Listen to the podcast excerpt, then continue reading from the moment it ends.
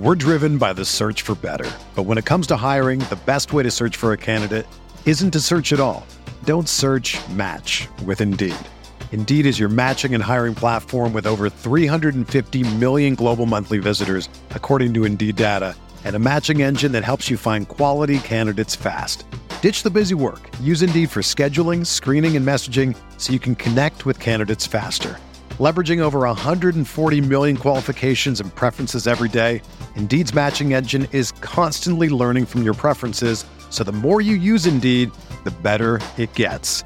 Join more than 3.5 million businesses worldwide that use Indeed to hire great talent fast. And listeners of this show will get a $75 sponsored job credit to get your jobs more visibility at Indeed.com slash BlueWire. Just go to Indeed.com slash BlueWire right now and support our show by saying that you heard about Indeed on this podcast.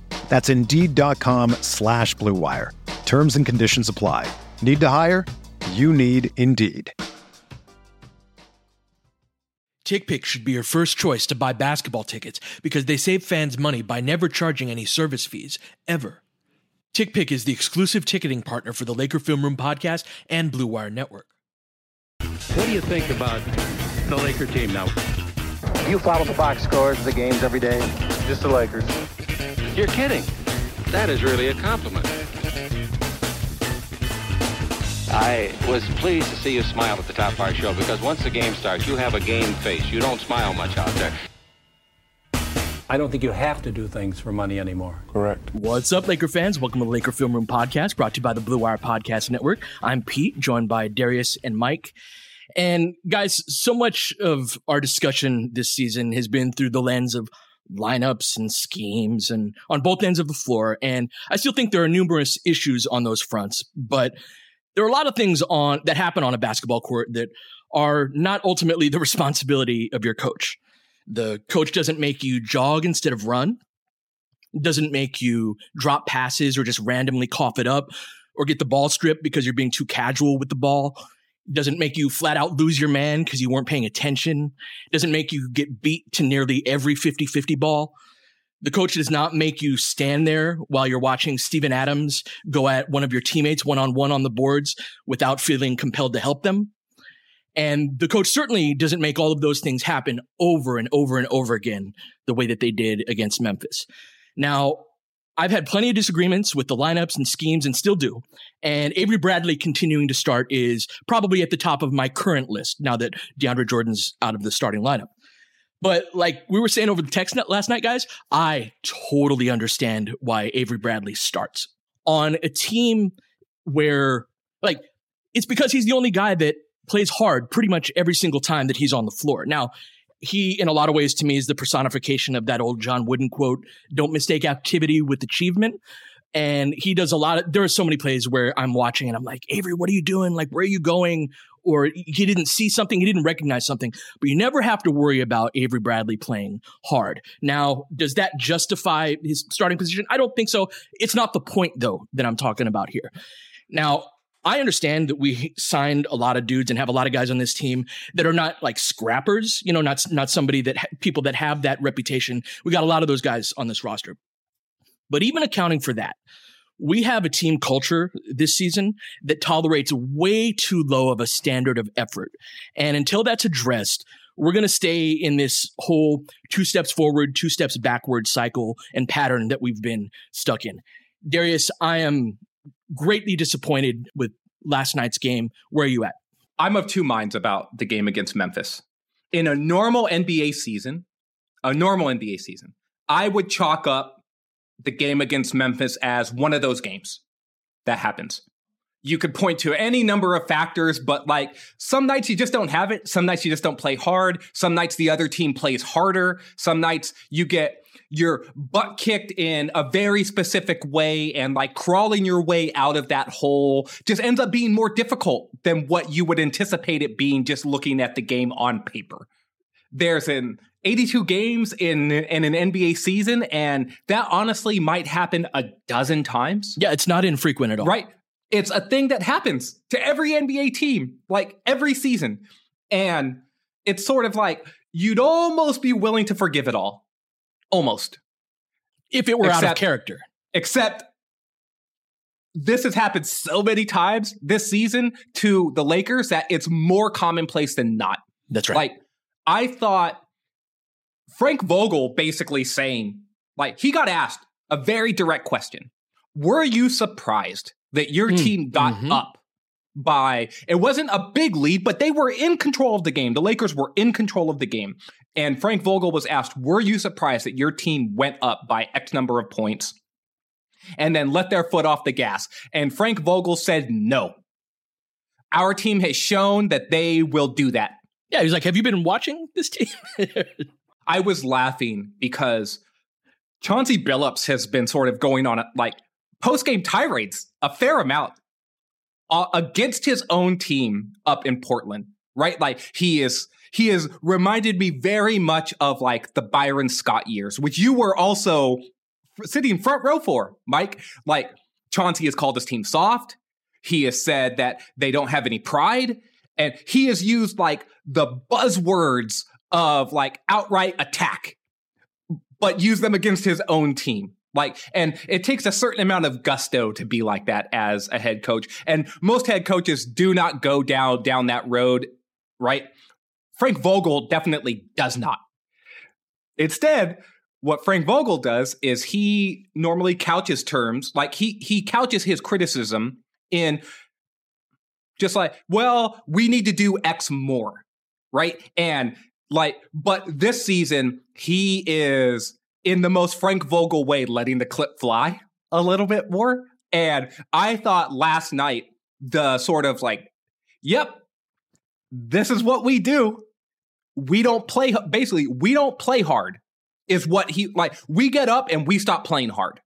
And we make all these mistakes and we give the ball away. And we, and I feel like this was the much tamed down version of probably what was a version of the halftime rant that he went on a few games ago, where it was, was sort of just too. like, yes. like if you want to be excellent, stop doing all the shit that excellent teams basically throw in the trash. And you right? guys have all been in the league long enough to know what those things are. Y- yes. Don't y'all talk about the, it, be about it. Y'all are the raccoons of digging out the shit. Right? Of things that it's just like you're the trash can digging out all of the bad stuff and saying, Hey, like, look at this, look at my prize. Like, I, I'm feeling so good about turning the ball over and not helping down on, on box outs. And like having such an aversion to the little things that it's just like I don't understand what you're doing out there. Like there's just a certain amount of are you going to out, go out there and compete and try to win the game? And Mike, I thought the team came out with the right spirit. I thought LeBron was great to start the game. And I thought and just in terms of effort, I thought everyone was on sort of the same page. And then slowly but surely, they were just like, ah, well, that was fun. Now I guess we'll just settle back into all of the habits.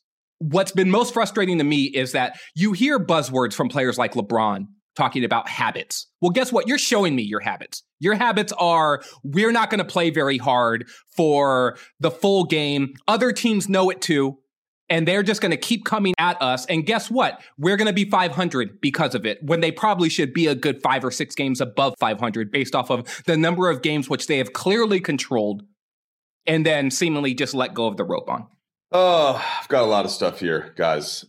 I I want to start with the Darius displeasure scale just for a second. So I'm I'm gonna try I'm gonna try to remove my own opinion from this for a second and just give you the collective of my text messages and tweets and just basically stuff coming in from Laker fans, right? Um, which, you know, my phone was quite active last night. And first quarter, very impressed with LeBron's start, especially on defense. Now, he made a couple of tough turnovers, but just two blocks, a steal, passing lanes, getting up and down in transition, bully balling guy, uh, bully balling guys off of his body, finishing at the rim, hitting a jump shot, like really good energy, really good energy. And any whenever I see that LeBron, I'm like, win, get that that's a win that night because everybody else typically picks that up and carries it out over the course of the game. So LeBron sits and he the first thing that was different that happened in last night's game is that because LeBron was in such such a nice rhythm and they had a time Memphis had to call a timeout, he just stayed in past his usual rotation. What that did then was have him come out with a minute left in the first quarter and led him to not start the second quarter, which I think was one of the things that ended up throwing off what usually happens with that second unit. And I'm going to get to that, which was the biggest problem. But 28 seconds left. Memphis takes a bad foul. Westbrook misses two free throws. Legs are still up seven, could have been nine, whatever. And then the first sort of this is the moment that I think the the game shifted energy wise. And coaches and some people around the league call these these things like tryhards or certain players tryhards. And the Lakers just got battled and beat to a loose ball on a missed three. Xavier Tillman hits a three that cuts the lead to four. And that was the tone then that carried in throughout basically the whole second quarter. So this is when the DDS starts to come into play. Like we're we're on like forgot to take trash out and it's late though. Still like not not that big of a deal. That's right. Then you get into the second quarter, and early in the second quarter, it's the group. It's Ellington, Monk, and Melo.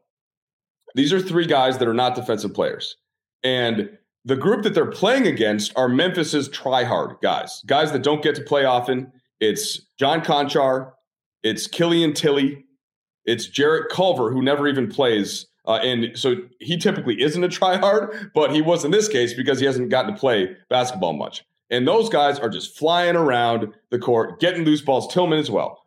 And boom, all of a sudden the tone changes. And I very quickly, Darius, I'm up into like, got home, pickup order is wrong, maybe approaching, got Montezuma's revenge on honey on honeymoon. Like it, it happens quickly because you saw what what has happened so often this season and that we can't dismiss that I always do is, oh, this happens in the NBA. But since it's become part of the thing, that's when I think the almost anger starts to seep in from people that are watching the team Mike, play. People, people and, hate this team. I, I talk to a lot of Laker fans too.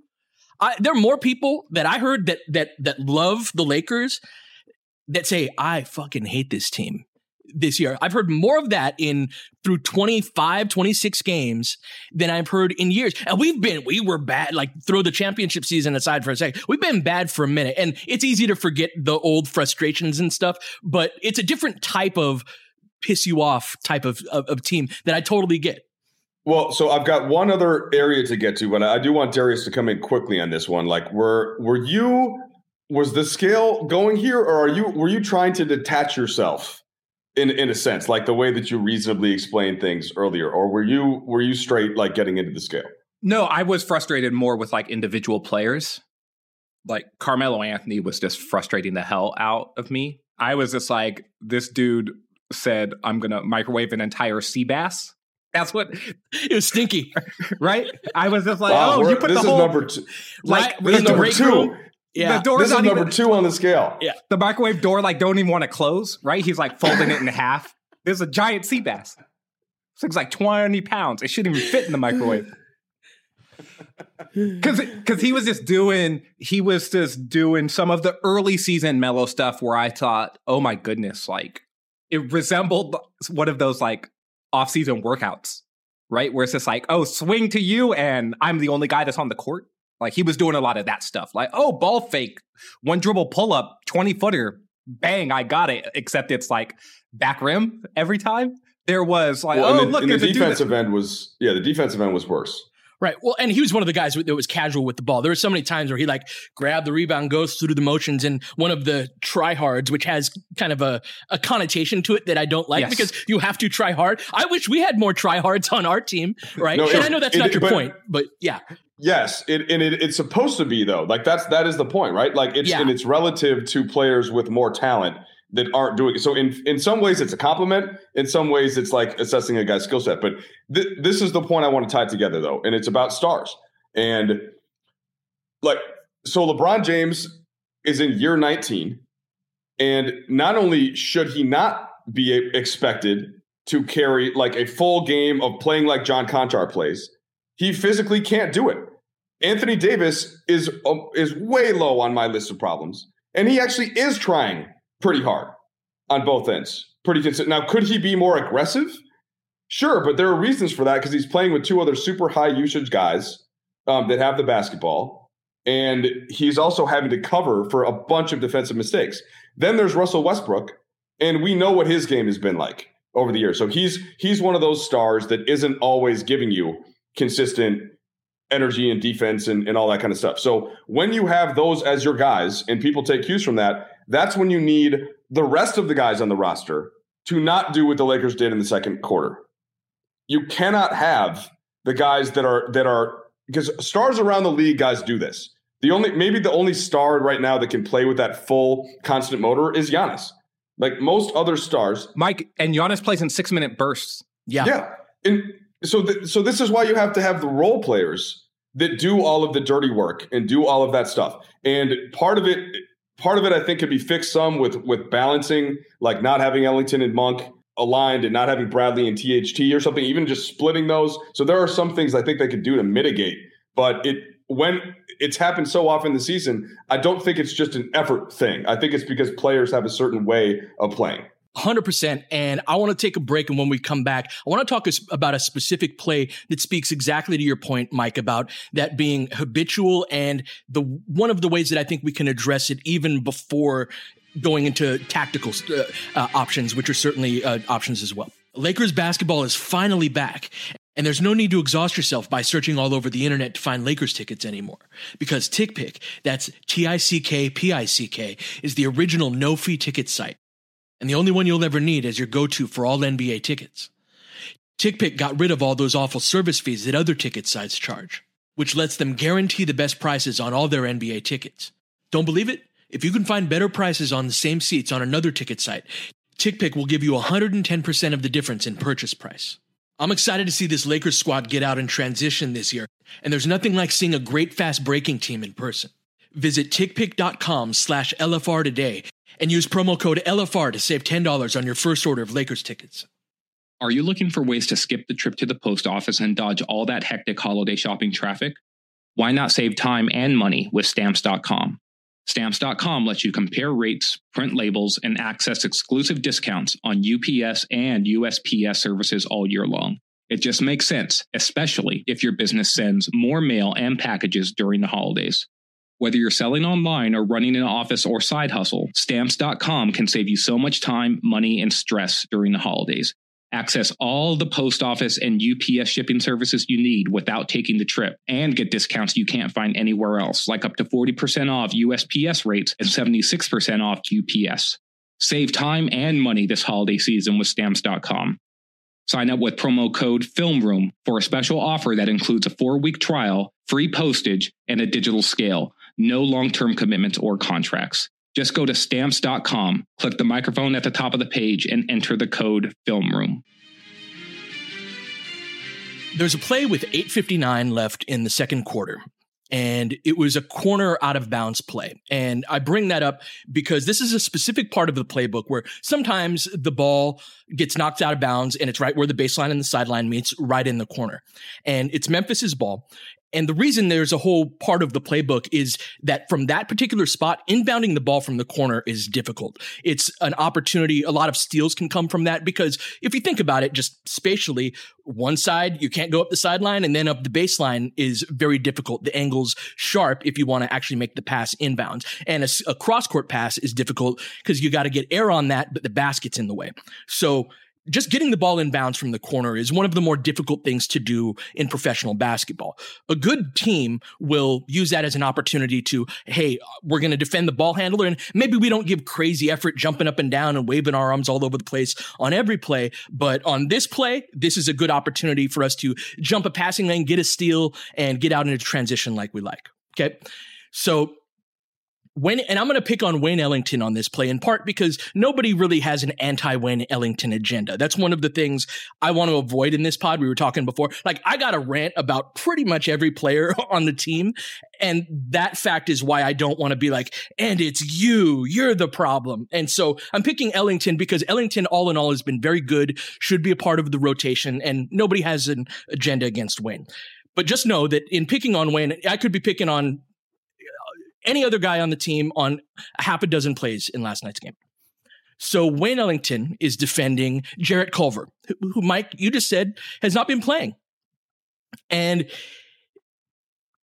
Xavier Tillman comes up to set a, a, back screen on Wayne, and Wayne eats the whole screen, right? He gets screened big time. And what that partially speaks to is Wayne was not peeking over his shoulder like he was supposed to be, but also I uh, it was I think Dwight was the five. Dwight was the five in this group, and in that second quarter group that you were talking about, Mike. And part of that is when your big doesn't call out, hey, left, left, left. That's what's happening on the court. You can even hear it at court level is, and what that means is when you're guarding a player on the perimeter, you can't see where the screen's coming from. So it's the responsibility of the defensive big man to be like, hey, you got a screen coming up on one side. So anyway, there are already a couple of mistakes in this place from from role players. Wayne eats all of the screen, and Culver cuts toward the opposite lane line. Now, this is a really sharp angle pass, and on these corner series plays, you rarely get that pass through. But after eating the whole screen, the, the, the way that Wayne did, he jogs to catch up with Culver, who's created separation because he ate the screen. He jogs to go after him, knowing that very rarely does this pass ever get made. But because he jogged, Jarrett Culver is open and he catches it. And now he's bigger and stronger than Wayne right around the basket and leans into him and gets a layup off of the backboard. Off of this corner series that, again, it's very difficult to inbound the ball. They get a layup right underneath the basket for a couple of reasons, but just focusing on Wayne. Our vet minimum players should never feel that comfortable on the floor. A guy like Wayne Ellington plays 12 to 14 minutes per game. He plays two shifts. And what's being asked on that is like, first off, you're going to eat screens. Sometimes things like that are going to happen. What that needs to trigger though is, oh, I got to catch up. I got to just do my job. I got to, you know, I, there's some separation. I got to sprint toward him. Again, this could be any one of a few dozen plays from last night from any particular player, but there's a certain lacking of a like guys are too comfortable doing that sort of thing. And one of the advantages of having a roster with as many vet min guys is there's a guy on the bench that is pretty close to you as a in terms of caliber of player. There's not that big a difference. He'll fit in better in some situations than others, but you've got Austin Reaves and Kent Bazemore getting DNPs. We got like seven guards on this team. And now this is a whole other discussion discussion about the roster composition and all of that. But I'm not saying that a Wayne Ellington should not be part of the rotation because he made a defensive mistake like that. But I think there has to be some standard of look, if you're doing that, if you're making mistakes like that, it's not a foot speed mistake. It's not a more athletic guy beat Wayne Ellington. It's you were not locked in on that play. There's a couple guys on the bench, Mike, that can come in after that. And so that's that's something that it's not just with Wayne. There's just a level of accountability. And that's to me, that's a perfect situation where you go like, Bays, go get him. And that gives Bays an opportunity to show what he has, right? And so the only player amongst our vet min guys, Mike, that I I think has a certain degree of like, if he doesn't play, who does right now is Melo, just in terms of positionally. And even that changes when Ariza gets back. So I, I, think that we need to raise, and this isn't just from a coaching perspective, it's from the player perspective as well, just raise the level of accountability and standard of like, th- what is acceptable on the basketball court.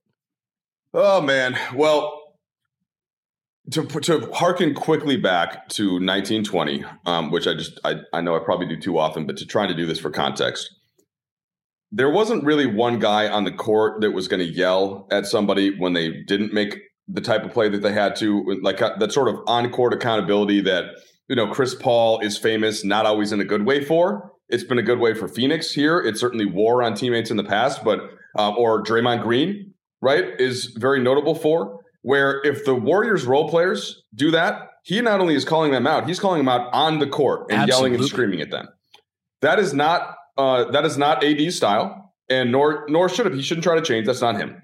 Russ doesn't do that, and LeBron doesn't really do it. That's right. He looked annoyed so, last night, though. I don't know what it looked like from no, your he, perspective on TV. He looked and, really and annoyed. He should have been. Yeah, he should have yeah. been really annoyed.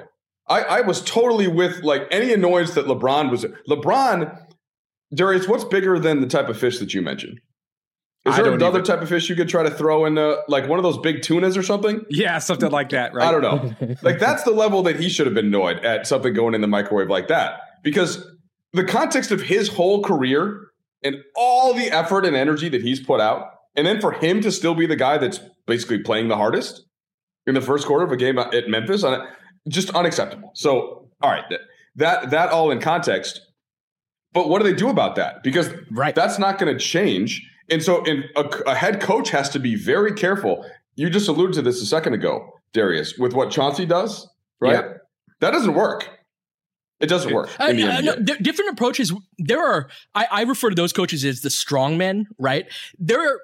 There are strongmen oh, so, okay. coaches, so, so like Thibs, like Thibs on the yes, right. That's the thing is like that's one of the things I love about basketball is there's a few different approaches and there's a good way of doing it and there's a bad way of doing it, right? Where it's not necessarily the approach that doesn't work, but you have to have a certain amount of cachet and credibility and personality, yes. which isn't to say that Vogel doesn't have the credibility. Of course he does, but he's not that like he's going to get right in an MFer's face and call him no, a bunch yeah, of names yeah. in 11. You know what I'm saying? That's just not who he is. Yes. It's, it's a good clarification. I guess the, the way that I should have said it is that like, that's not what Frank Vogel either is or should be doing because that's not true to for what sure. his, his, the kind of guy that he is. For sure. Um, whereas like for Thibs, that that like a whole quick aside, that's why the Knicks were really good on defense last year, and it's also part of the reason why the Knicks aren't as good this year because guys get sick of hearing that unless they've got some of the, the talent to do it. And so wh- where I'm kind of turning now to Darius here is well you're not necessarily going to get that on court accountability for the guys that aren't doing their jobs, the role players that aren't doing their jobs defensively, especially from the the stars in the court. It's it's not really coming in that way, you know, from the head coach. And so the the one thing that you do then maybe is what Pete was essentially alluding to, like, okay, Austin Reaves and Kent Bazemore. You're two guys that I at least know are going to do that. So we're going to sacrifice.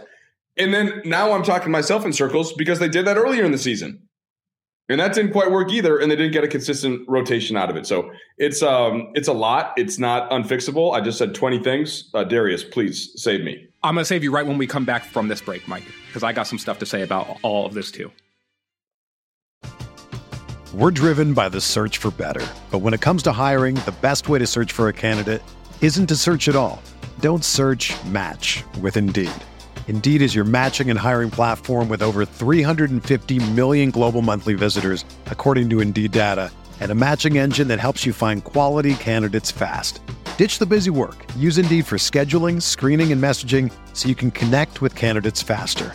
Leveraging over 140 million qualifications and preferences every day, Indeed's matching engine is constantly learning from your preferences, so the more you use Indeed, the better it gets. Join more than 3.5 million businesses worldwide that use Indeed to hire great talent fast. And listeners of this show will get a $75 sponsored job credit to get your jobs more visibility at Indeed.com slash BlueWire. Just go to Indeed.com slash BlueWire right now and support our show by saying that you heard about Indeed on this podcast. That's Indeed.com slash BlueWire. Terms and conditions apply. Need to hire? You need Indeed. When you need mealtime inspiration, it's worth shopping Kroger, where you'll find over 30,000 mouthwatering choices that excite your inner foodie. And no matter what tasty choice you make, you'll enjoy our everyday low prices, plus extra ways to save, like digital coupons worth over $600 each week. You can also save up to $1 off per gallon at the pump with fuel points. More savings and more inspiring flavors make shopping Kroger worth it every time. Kroger, fresh for everyone. Fuel restrictions apply. So, Pete, Mike, one of the things I've been kicking around in my head is that the Lakers are so close. Like for it's all the stuff that it we just crazy, talked but I see about, it too. Yes, yes. Right. For all the stuff that we just talked talked about, and for how frustrated we are, I think a part of my frustration, at least, is knowing that they're close.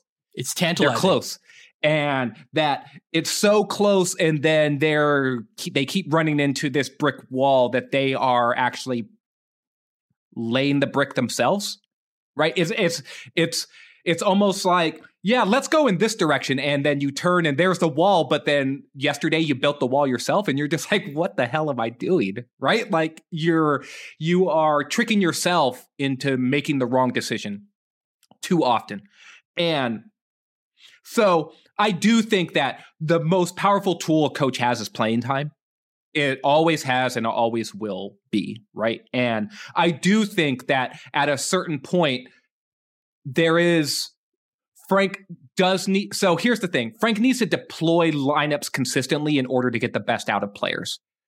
he has not had that opportunity often enough this season based off of player availability, injuries, and all of this other stuff, right? And so on some level, I give him a pass in that way. Over the last week or so, he has just started to develop what I think the best version of this team is going to look like in terms of the nine or so players who are going to play each each night.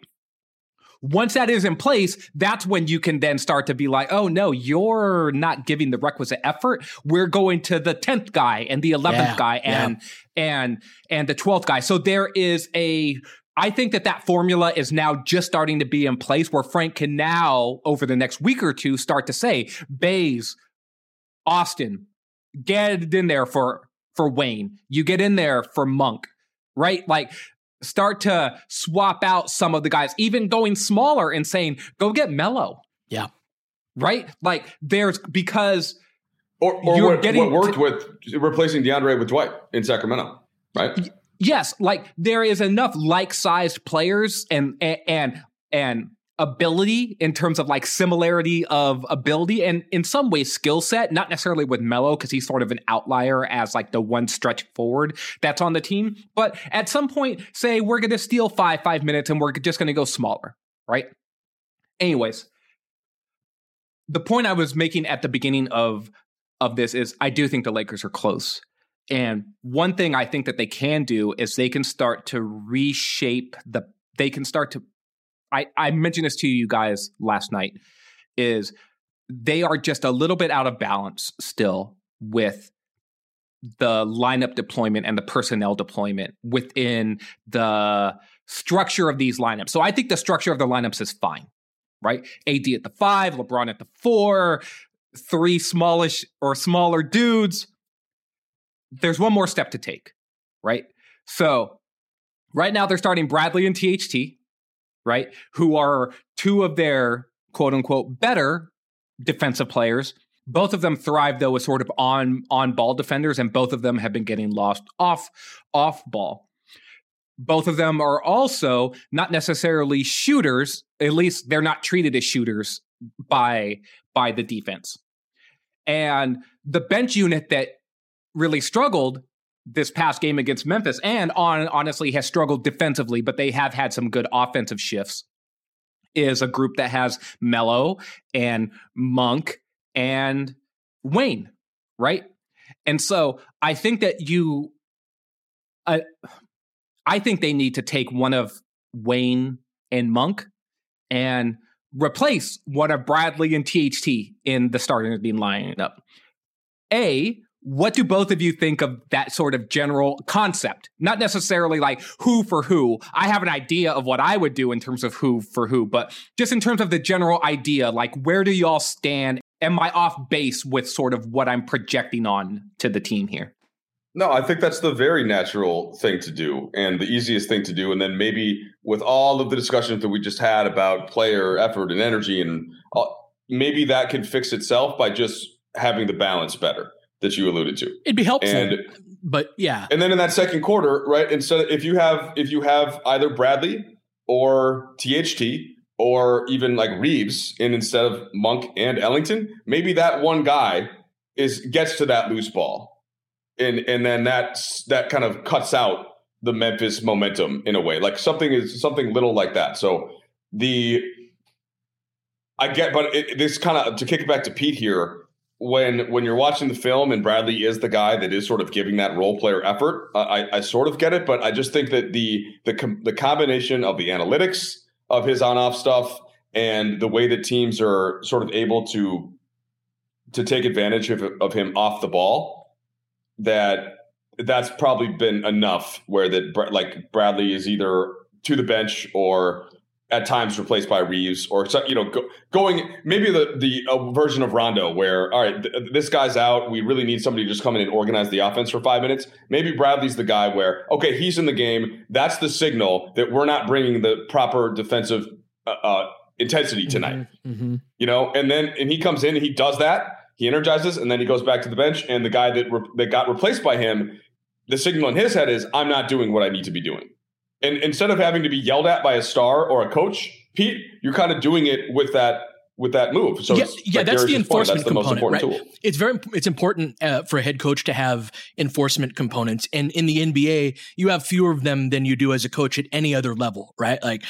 I go back to my high school days, and you absolutely had to have some times during practice where it's like, all right, now all y'all motherfuckers on the baseline. You know what I mean? Yeah, like, get on the line. Get on the line. And, and that's the what I say, a baseline, right? Like Yeah. throughout the gym, like, and everyone knew what- what that meant. And Killers, Pete. That was my best skill uh, in high school in varsity basketball. Yeah. I'm like, okay, coach. All right, I'm not losing a killer. I'm not losing a killer. That's, that's right. And you know, It's the the right one thing I can control. the right coach will love you for that. And that's it. That's it's not a like I hate when that goes too far in the other direction. I was not the strongman disciplinarian head coach. That's not my personality, right? My I'm more of a like I got like we're gonna work together. I care about all you guys as players, as people. Let's do the damn thing. That's my like motivational style. But what can come with that is people think you're soft, right? People think that the and especially young young men, right, that are figuring out who they are and feeling themselves a little bit. And every once in a while, we get like get on the base, like we're giving baseline. And there'll be some practices. Well, that's what we did the whole practice because of, of some context. Now you can't hit your put your foot on that gas all the time. And you certainly can't be doing that with NBA players in the middle of a season with an old roster where you're not putting LeBron James and Carmelo Anthony baseline and having them run. You know what I'm saying? So the enforcement components on the NBA level for a coach are much, much fewer. One of them, though, is playing time. And so that is in terms of like, look, we've got this problem. How do we address it? There's a certain amount, amount like part of the argument earlier in the season for starting DeAndre Jordan was you need to give everybody like they're veterans, you need to give everybody a certain amount of chance to succeed or fail first. I agree with that to a point, and I certainly understand the I, I certainly understand the rationale behind that. But there's that phrase, the road to hell is paved with good intentions. And one of the ways that you can do that is trying to please everybody and make everybody happy. And in reality, we got a lot of replacement level players on this team. But one of the few advantages, D, that you have with that is be like, look, if you're not bringing it, like, we don't have to make, you don't have to play. You don't have Pete, to play. everyone's gotten their chance now. yes. Everyone's gotten their chance. Look, I was understanding and sympathetic to Vogel. The injuries hit. He had limited options. He went to these other dudes who were deeper on onto to the bench. It sort of aligned and coalesced with what we think are sort of his philosophies about basketball and how he wants to play. And then he got criticized for playing lineups that were junky right? And now he has gone more and more away from those lineups, and he has taken he has progressively taken another step and another step and another step away from those lineups, which we all thought were crappy lineups. I thought they were crappy lineups, and you know. I'm not friends with Frank Vogel, but if I was, I probably would have found an eloquent way to explain to him that I thought that these lineups were not going to be successful over the course of of an NBA game but he has gotten more and more away from from those. I do suggest that he make one last tweak, give that tweak 10 to 15 games. And my guess is that if he gave that tweak 15 games, the Lakers might go 10 and 5. I agree. They might go 11 and 4 or Mhm. 12 and 3. I think that they are that close here. I really do. But everyone's gotten their chance now. It's no more about like, oh, we're gonna be the happy warriors, not the warriors to Golden State Warriors, just the happy warriors that coalesce and come together. It's like, no, no, no, no, no. You're 13 and 13, or or you're 500 through 25 games, 26 games. And if there's going to be a point where you are a team that is no longer five 500 through 40 games, through 50 games, through 60 games, then you need to start holding the players accountable in the only way that players at this level understand accountability. Where do our superstars fall in line with that? The top three, because that's the kind of the elephant in the room here. And I think we're all of the mind that like AD is getting a disproportionate amount Yes. of, of the blame. I, I don't want to get into a defensive AD right now. I do think that it's appropriate. But in terms of the enforcement, I talked about some of the coaches' tools as enforcement components. I, the leadership of the players is more important in this respect. In this, like, what are we going to be? Who are we are? When you, you, we were talking about Draymond being that guy, or Chris Paul, Mike, you were saying Chris Paul being that guy for their team of like, no, no, no, no, it's not slipping below this standard. I don't care who the coach is. Not about the coach. It's about us. It's about me. I will not allow this to happen. There has to be some degree of that from our stars, right?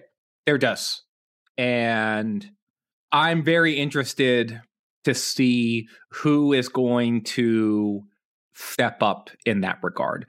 Post game, I've been happy with Anthony Davis's comments in post game circumstances.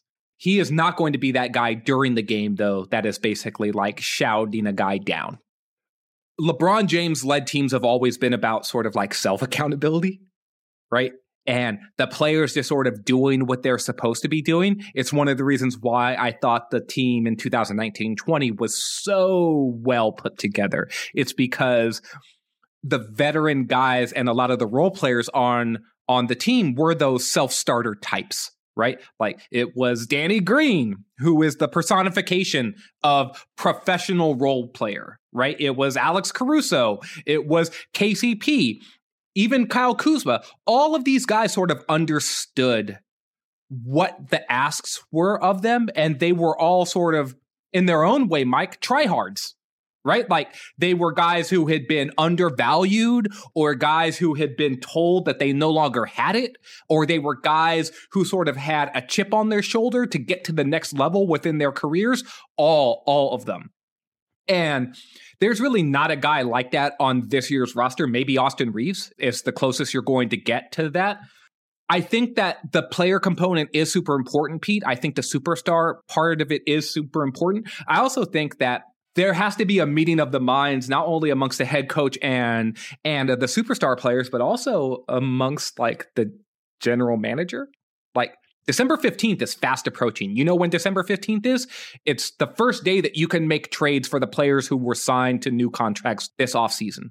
I'm not proposing the Lakers make a trade. If I were leading the team, I might, right? But I would be looking at the mix of this group and being like, hey, we've got 25 or 30 games of this group. We don't have maybe enough of this we have a lot of this other thing, but not enough of this. I may be trying to get some of that other thing that could be helpful within the context of similarly priced and skilled players, right? Which is what happens with a bunch of veteran minimum guys. I just want to say about the star thing. I I just we have we have a lot of information about how these stars act and are. And one thing that over the years I've kind of grown to admire about LeBron, and this is in a different way from what I admired about Kobe as a leader. But they they have their style, and while Kobe certainly adapted from when he was with Shaq to when he was the team leader, and he evolved certainly, but he still was at his core. You know, he stayed true to what dude. he yeah. was. Yeah, same dude. He just, but he, you know, he different circumstances, but yeah, same dude. And so let's not expect that LeBron is going to turn into Chris Paul or Draymond Green in the way that he's gonna and he and he shouldn't because his way has worked and sometimes sometimes not being super direct with certain guys it it works in a different way. So that's why i'm i'm kind of back to like westbrook's coming and, and if lebron's there westbrook's not going to come in and do that because lebron's there. And ad is not going to supersede lebron.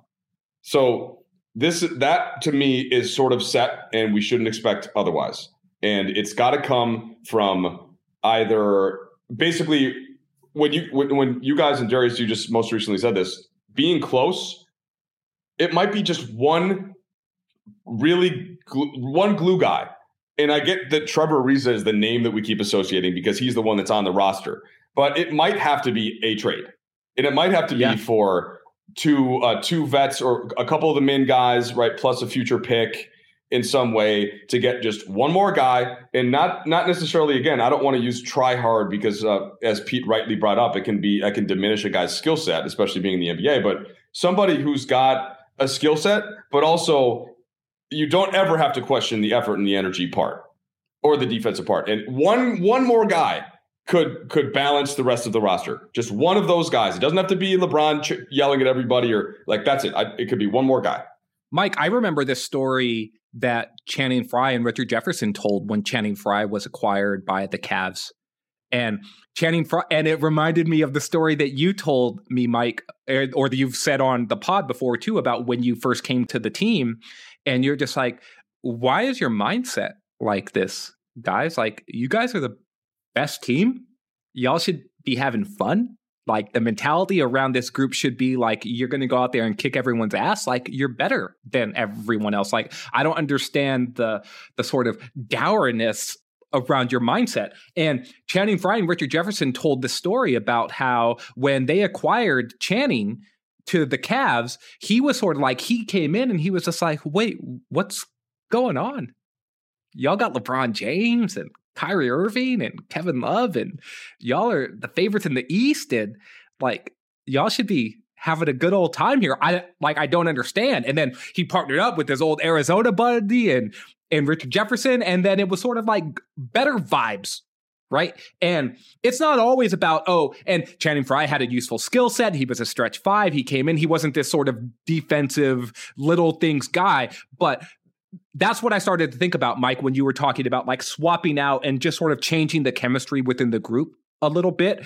It could mean that one or two swap outs for just a different type of dude could be helpful to this group. I'm I don't have any suggestions on that front. I do think though that it's been too long now, Pete, with this group sort of like running in mud a little bit. And while I do think that they're close, it's like an NBA game, like the game against the Clippers, for example. They were close and they were close and they were close, and then you don't get over the hump, and then suddenly you lose. And it's sort of just like when you're close, you better break through. Because if you don't break through, you're going to fall off. And then that's all that there was to say. And you will be the team that underachieved.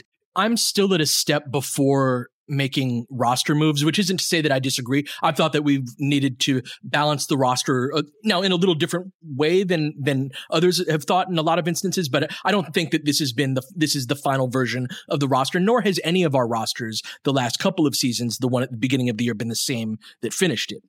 But I think that our problem is more core than that, in which addressing that with another try hard type of guy would be helpful for sure. But I think that we have to establish a certain standard across the board. Like this is a, an across the team type of thing. And I, I singled out Wayne Ellington, eh, but it could be anybody and it could be everybody holding each other accountable of uh, like, hey, no, collectively, we have to do better than this certain standard. And I think that the way you, you described it, Mike, with Russ and AD's style, and LeBron is not like the same style of leader is like a Kobe, but he is at the top of our leadership pyramid. Ultimately, the basketball things that happen with this team, LeBron is at the top. LeBron is our, our biggest leader. And so the cultivating change and getting us mo- moving in the right direction will have to come from LeBron at the top.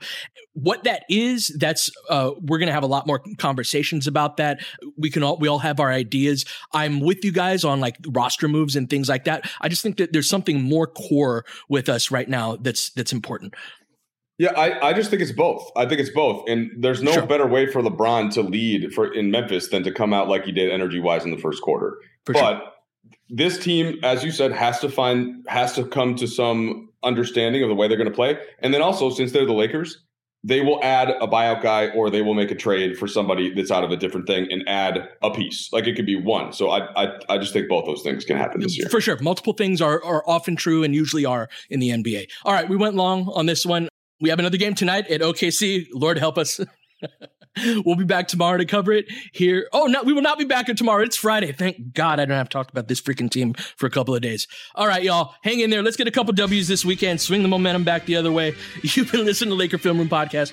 We'll catch you guys next time. James has got it in low to McHale. McHale wants to turn. He's double team. Just pass out of front. Broken up by Worthy. Tip to Magic. Worthy dies on his belly. Magic scores. There's Magic got it. Magic fires. It's game. Rebound of Lonnie. Three seconds left. Van Exel to win it. It's on the way. Good! Kobe Bryant, 48 points, 16 rebounds.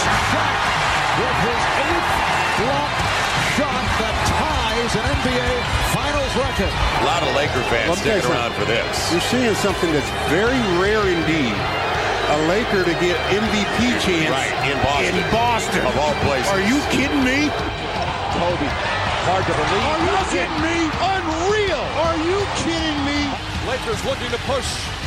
Bryant spinning in the lane. Back for Gasol. Pretty pass. And it's back to a three-point game. Kobe Bryant picked up by Bell. There's the move. Two, one. Miss it. Unbelievable. For the victory. It's over. Shot clock now to five. Bryant. Yes. And that was a little tap to Alvin Gentry. Add insult to injury, Kobe. I mean, what a shot. I mean, you can't defend that. Are you kidding me? 2.1 seconds remaining. Denver a foul to give. Jokic trying to disrupt Rondo. He puts it in. Here's Davis, 4-3 in the win. Oh, it's good! Anthony Davis has won it for the Lakers! James again. Oh, he hits another one. LeBron James putting together a closing quarter against the Nuggets. This historic 2020 NBA championship belongs to the Los Angeles Lakers. The Lakers conquer the bubble, and banner number 17 will soon hang in the rafters.